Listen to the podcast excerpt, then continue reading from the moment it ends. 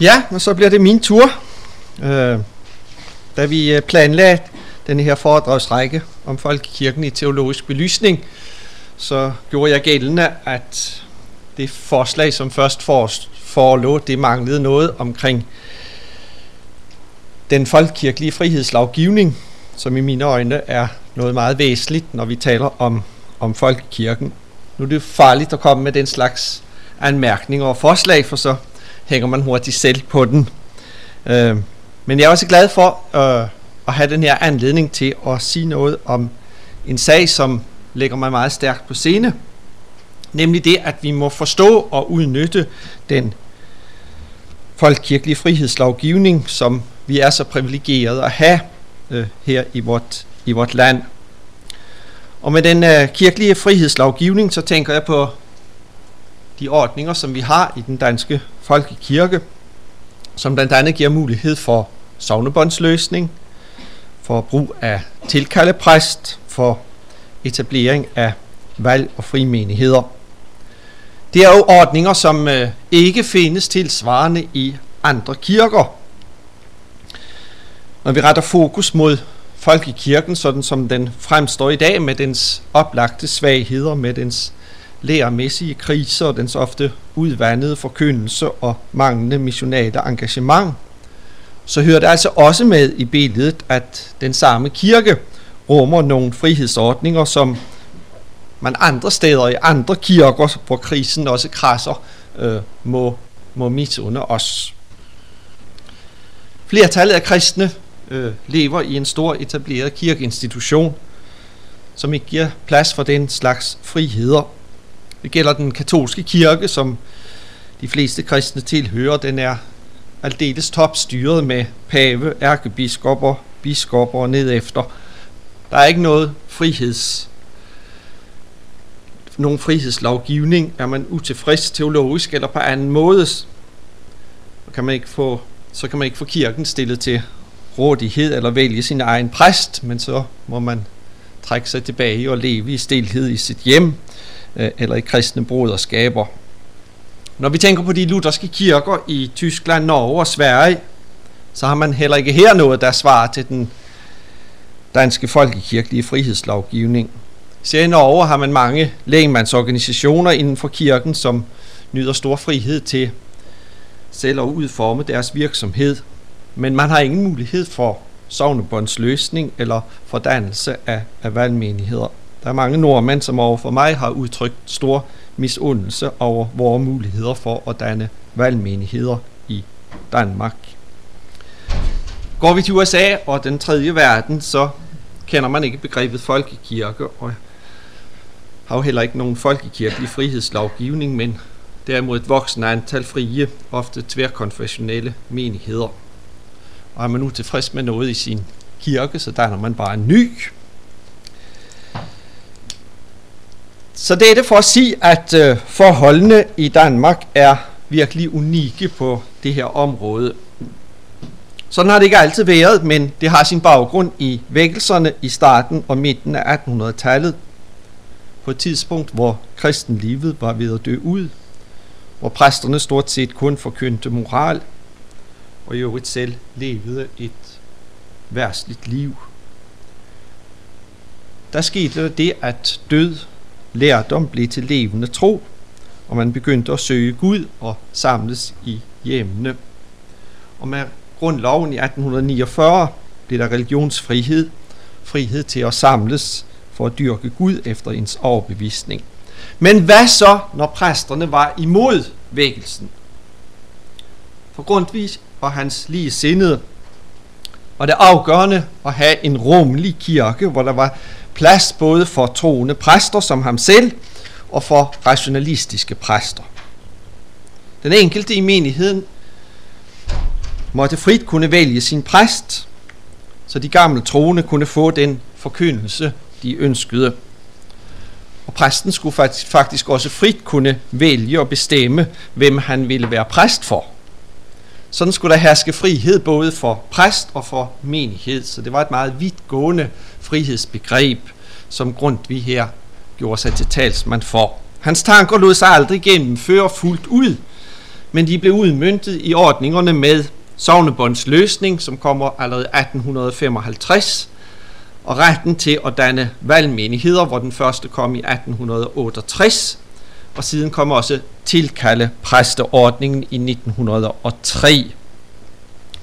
Derimod så blev Grundtvigs tanker om præstens frihed til selv at bestemme, hvem han vil være præst for, aldrig ført ud i livet, kan man sige. Jeg vil sige lidt om de enkelte ordninger og deres positive og negative sider, og her også træk på nogle af mine egne erfaringer, særligt med valgmenighedsordningen som valgmenighedspræst i Fjellrup og i Randers. Frimenighedsmuligheden vil jeg kun komme meget lidt ind på. Øh, Vel er frimenighedsordningen, selve ordningen, og betragtes som en del af den folkekirkelige frihedslovgivning. Men samtidig så er der jo også tale om et brud med folkekirken for dem, der vælger den ordning. Selvom frimenigheden fortsat vil nyde visse privilegier, som for eksempel det under visse forudsætninger at kunne opnå tilladelse til at holde gudstjeneste i folkekirkens bygninger. Og det hænger også sammen med, at en evangelisk luthers frimenighed jo har samme læregrundlag, som folkekirken har. Men først vil jeg nu sige noget om muligheden for at løse, som vi har for at løse sovende bånd. Den her lov, som altså kom første gang i 1855, den siger i sin nuværende udformning, som er fra 1986, et hvert medlem af folkekirken har ret til ved sovnebånds løsning at slutte sig til en anden præst end sovnets eller den menighedspræst, til hvilken han ifølge lovgivningen er henvist. Den her sovnebåndsløsning er i mine øjne en glimrende mulighed at gøre brug af, når forkyndelsens indhold og konsekvenser i ens egen sovne kirke skønnes og stride så meget mod Bibels kristendom, at det vil være uforsvarligt både for en selv og ens børns kristen tro. Man må da søge forkyndelse, undervisning og sjælesorg hos en anden præst i et andet sovn. Selvfølgelig er det noget, man bare kan gøre, hvis man vil det. Ikke mindst i byerne foregår der jo en livlig trafik på tværs af sovnegrænserne, sovnegrænserne, som folk mange gange overhovedet ikke ved, øh, hvor de egentlig går. Men der er, må man sige, oplagte fordele forbundet med, at et sådan forhold bliver formaliseret ved sovnebåndsløsning til den præst, som man vil søge sig til. For det betyder, at man også kan flytte både sin valgret og sin valgbarhed til det nye menighedsråd hos, hos den præst, som man har valgt at, at knytte sig til så man også der kan være med til at, at påvirke tingene, herunder øh, påvirke et eventuelt kommende præstevalg. Jeg synes også, at det er en stor hjælp for en selv, både for en selv og for den pågældende præst, at det her forhold det bliver formaliseret, så begge parter ved, hvem, hvem der hører med til, til jorden, så at sige. Så den pågældende præst. Det næste, jeg vil nævne, det er øh, tilkaldepræsterordningen, som vi også har. Øh, den kommer først øh, med kirkelovene i 1903, og alligevel så nævner jeg den øh, forud for valgmenighedsordningen, som kan man sige, det mindre radikale, eller i hvert fald mindre ressourcekrævende, end det at danne valg eller frimenighed.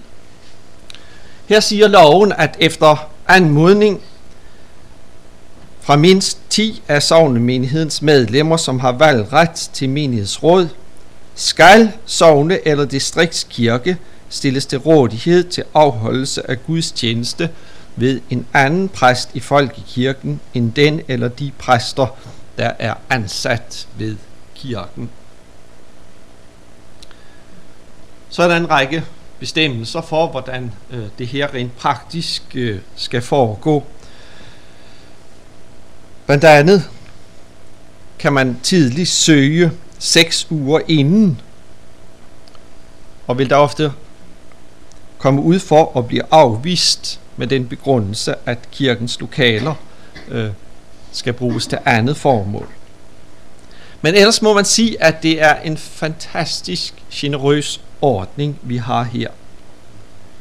Hvis øh, dem, der søger om at afholde tilkalde Guds tjeneste, selv ønsker det, så kan kirkepersonalet simpelthen følge med, og alt sammen, det er bare ganske gratis. Det er så generøst, at det ofte vil blive oplevet som en stor belastning for sovnet, når der er nogen, der vil gøre brug af det. I hvert fald over en længere tid. Det betyder, at kirkebetjeningen skal møde op til ekstra tjenester, og hvis det sker over en længere tid, jamen så vil menighedsrådet på et eller andet tidspunkt blive mødt med krav om, at kirkebetjeningens ansættelseskvoter de skal hæves. Men naturligvis så er den største hurdle, den største provoka- provokation, at det opleves som en meget klar tilsidesættelse af sovnets præst. Ikke alene vil man ikke komme til hans gudstjenester, men man kræver til og med kirken stille til rådighed for alternative gudstjenester med udfrakommende præst. Det er min opfattelse, at den her ordning den er kun egnet til at benytte over en begrænset periode. For eksempel mens man samler kræfter til at starte en vandmenighed. Vi, eller man gjorde det i, i Fjellrup og i Randers forud for, at vi dannede vandmenigheder der. I de situationer, der kan det at gøre brug af tilkaldeordningen være med til at afdække, om, om der nu også reelt er basis for dannelsen af en valgmenighed eller ej. Det skal dog siges, at det ofte vil være på ubekvemme tidspunkter, man kan få kirken stillet til rådighed til tilkalde gudstjenester. Og det er måske også sådan, at hvis man bruger kirkepersonalet, hvad meget kan tale for, at man gør, så får man måske heller ikke mulighed for at helt sætte det præg på gudstjenesten, som man egentlig ønsker, og det kan også påvirke deltagerantallet. I nogle tilfælde har man alternativt lykkedes med at få en ordning med præst og menighedsråd om lån af kirken til gudstjeneste med en anden præst, altså uden om tilkaldeordningen, og det vil ofte være at foretrække, hvor der er åbenhed for det samarbejdsvilje til det. Men nu vil jeg ellers gå over til valgmenighedsordningen, som trådte i kraft i 1838, nej 1868, da den første valgmenighed blev dannet i Ryslinge på Fyn, hvor den lokale præst, William Birkedal, var blevet afskedet som præst i 1865 for angreb på konge og regering. Men menigheden nægtede at give slip på deres præst, hvorfor der blev rejst en frimenighedskirke på stedet. Men så var der nogen, der begyndte at arbejde for at få menigheden anerkendt som en del af folkekirken. Og det resulterede i en lov om såkaldte valgmenigheder. Oprindeligt skulle der 20 husstande til at etablere sig som valgmenighed og på den måde vælge sin egen præst. Så skulle man så selv sørge for kirke, præstegård og præsteløn, og man kan sige, at i princippet er det fortsat samme ordning, som er gældende. I praksis er der blevet dannet relativt få valgmenigheder. Det lå længe ret stabilt på omkring de 30 valgmenigheder på landsbasis. Og indtil 1990, der var de alle, i hvert fald mere eller mindre, af grundvisk observans. Men efter 1990, hvor Aarhus valgmenighed blev dannet, er der opstået forløbig syv nye valgmenigheder, og et par mere kan være undervejs, som alle er af missionsk eller karismatisk tilsnit. I hvert fald har de ikke grundvisk baggrund. Her har vi at gøre med en helt ny situation, hvor der er nye grupper i kirken, som har fået øjnene op for mulighederne i at danne valgmenigheder, og som har haft kræfter til også at føre det ud i livet. Jeg vil ikke gå i detaljer med de praktiske og økonomiske forhold omkring dannelsen af en valgmenighed. Kun sige, at man altså økonomisk gør sig uafhængig af folkekirken som sådan. Som sådan. Man skal selv klare sin økonomi, men den enkelte medlem slipper til gengæld for kirkeskatten. Samtidig med, at man kan lade det, som man på den måde sparer, tilfalde valgmenigheden ved også at udnytte skattefradrag. Det er faktisk lidt flot, at det er sådan. Men der skal altså også rejses mange økonomiske midler, og for de fleste vil der alligevel være tale om store økonomiske omkostninger forbundet med det at gå over i en valgmenighed, medmindre man vil snylte på de andre, kan man sige.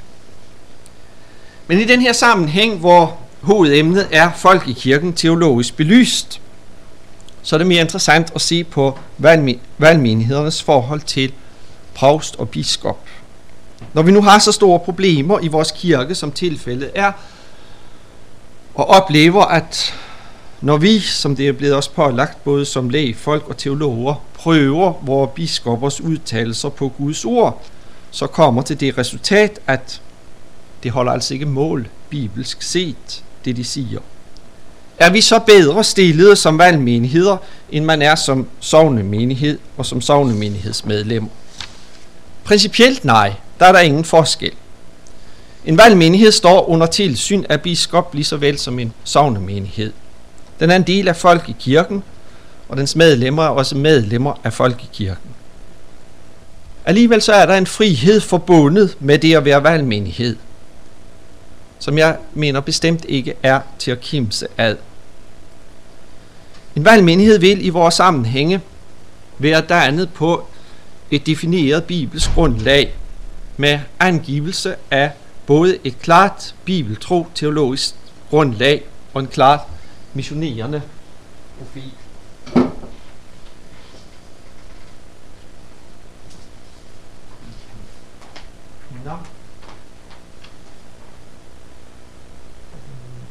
Der var lækkert. Bare lige for at vise jer, hvordan det er udtrykt vedtægterne for valgmenighed.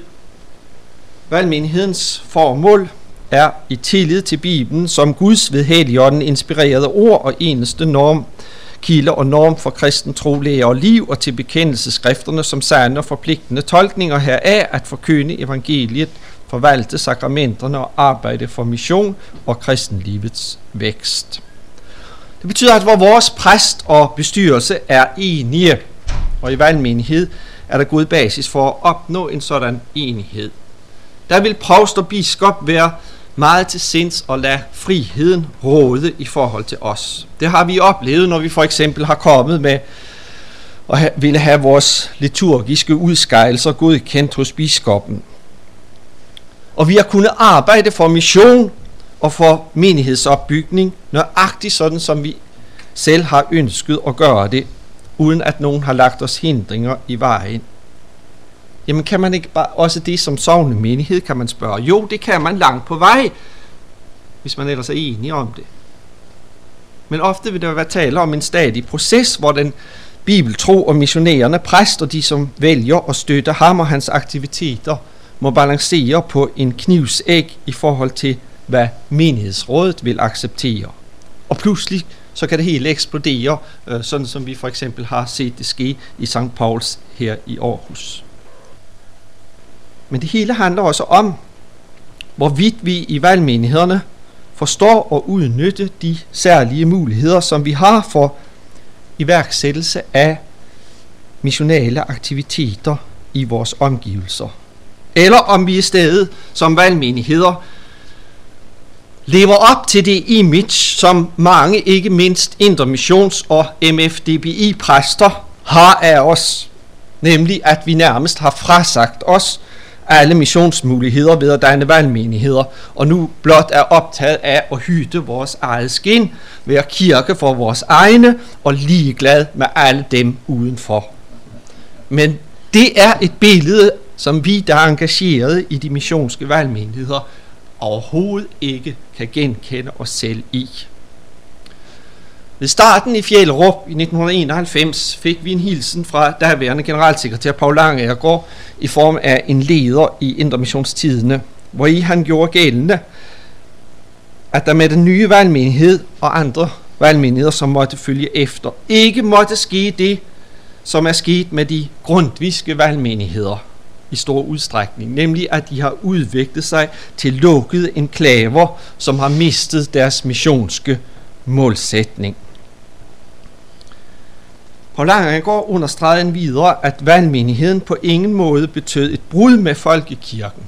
For som han skrev, Askelige præster i de grundviske valgmenigheder, ja selv grundviske frimenigheder, er siden gået ind som præster i almindelige folkekirkelige sovnemenigheder. Nogen af dem endte også i bispeembeder.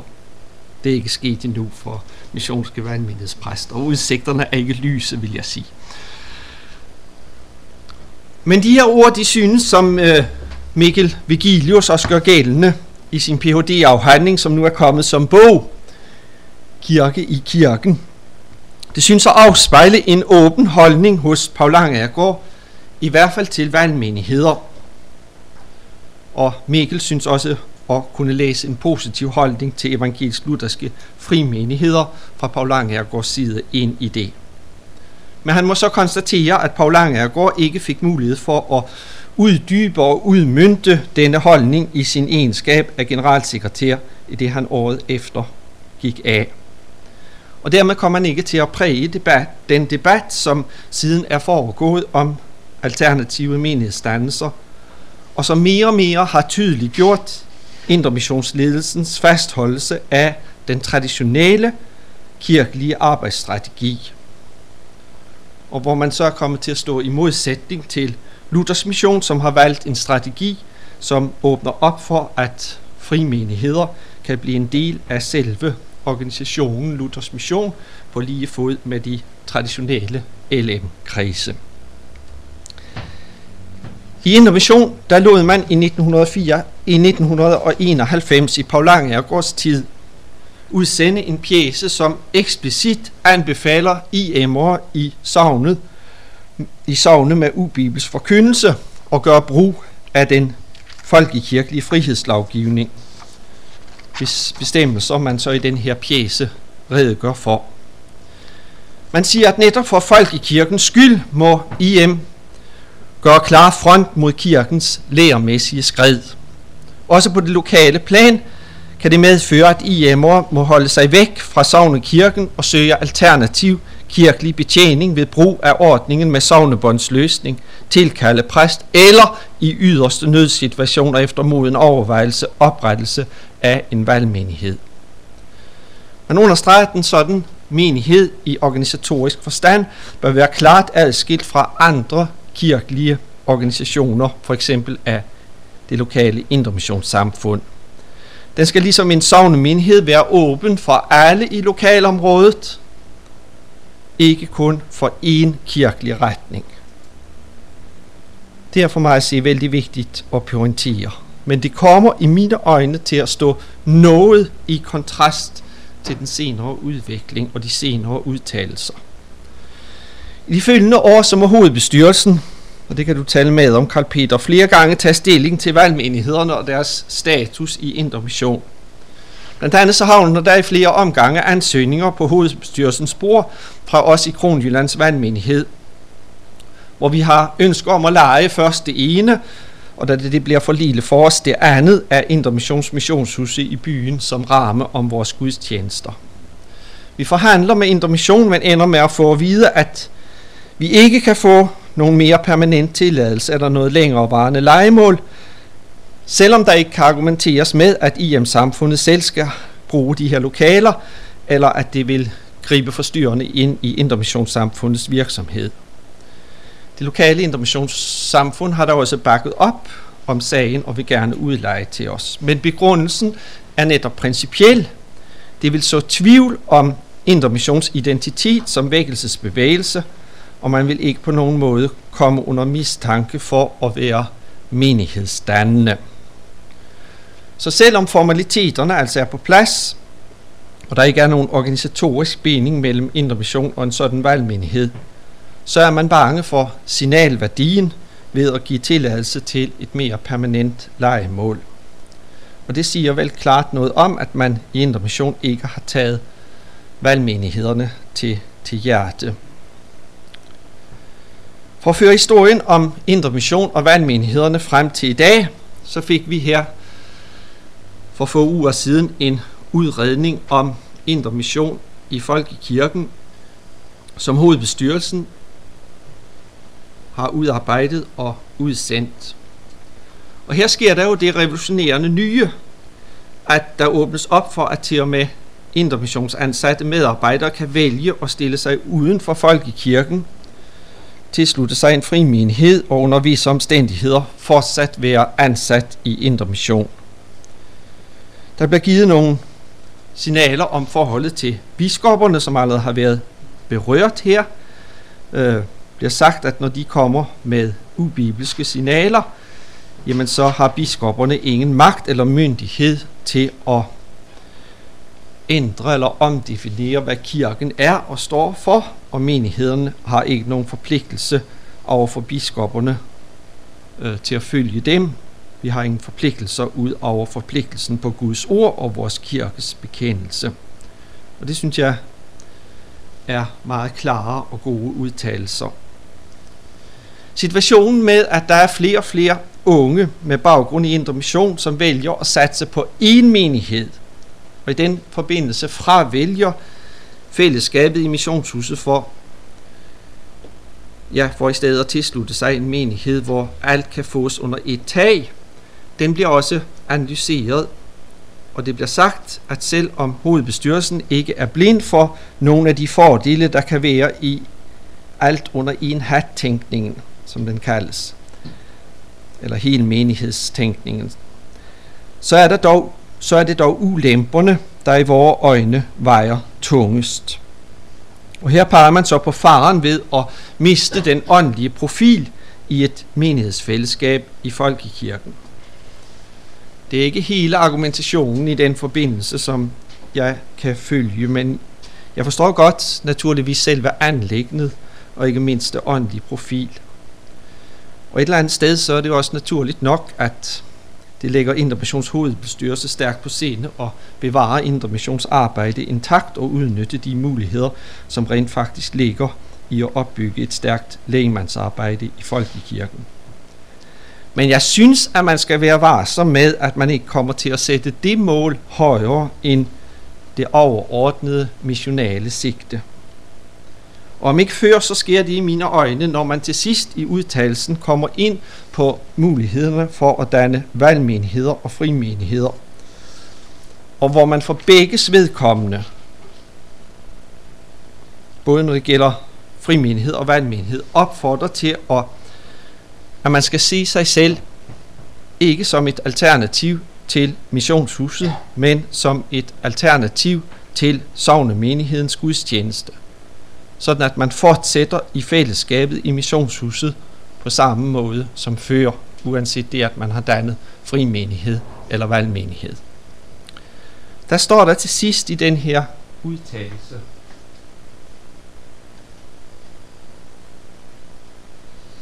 Hovedbestyrelsen vil anbefale, at de IM-venner, der vælger sovnemenigheden fra, enten vælger sovnebåndsløsning eller valgmenighed. Vælger man at danne valgmenighed, anbefaler vi, at man aktivt indarbejder i vedtægterne, at valgmenigheden ikke er et alternativ til IM-arbejdet, men et alternativ til sovnemenighedens gudstjenestefællesskab. Hovedbestyrelsen vil gerne være behjælpelig med formuleringer i den forbindelse.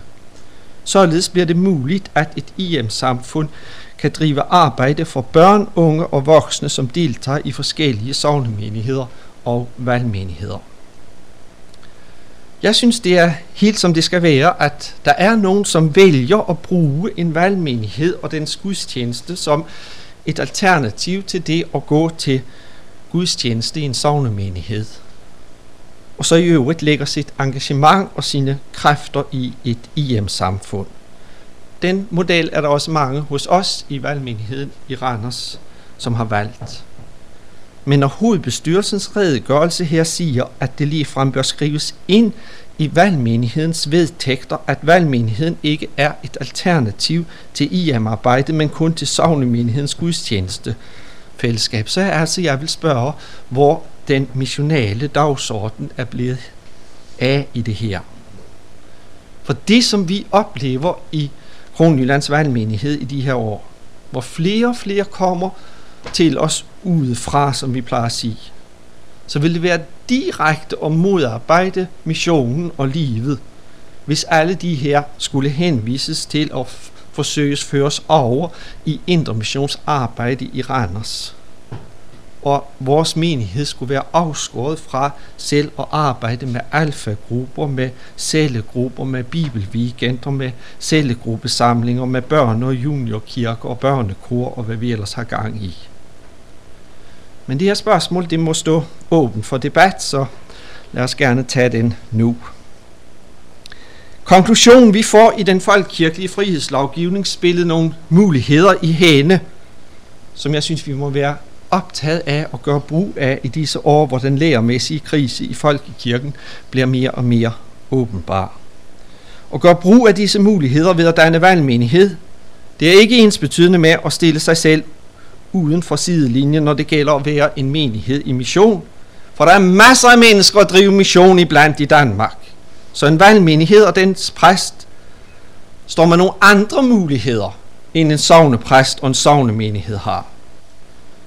At kræve, at valgmenigheden kun skal være et gudstjeneste fællesskab, det er at begrænse og afskære de muligheder.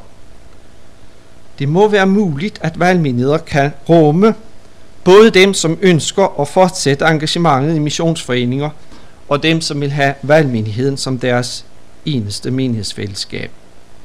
Det må være de missionale muligheder, der stiller dagsordenen, og det giver stor frihed til at udnytte disse, hvor præsten og hele, hele menigheden står på samme bibeltro.